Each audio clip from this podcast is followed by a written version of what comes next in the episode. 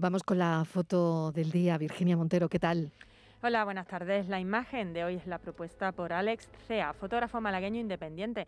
Trabaja desde los 22 años para medios nacionales de información general y deportivos, así como para medios locales y agencias.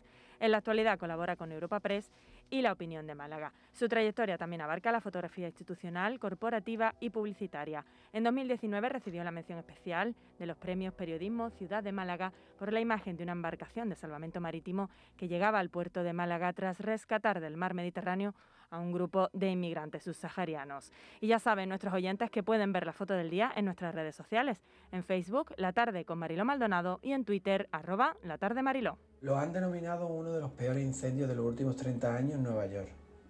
No en vano, ya se ha llevado 19 víctimas.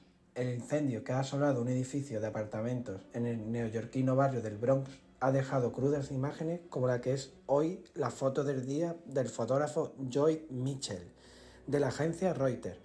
Su objetivo ha captado el angustioso momento en que bomberos y equipos de emergencia tratan de salvar la vida a una de las víctimas de este, este incendio. Crucial, como siempre, la labor de estos héroes públicos, allí donde se les necesita.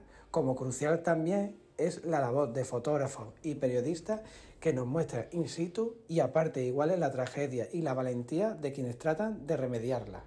En nuestra contraportada, en una foto descrita, el incendio de Nueva York.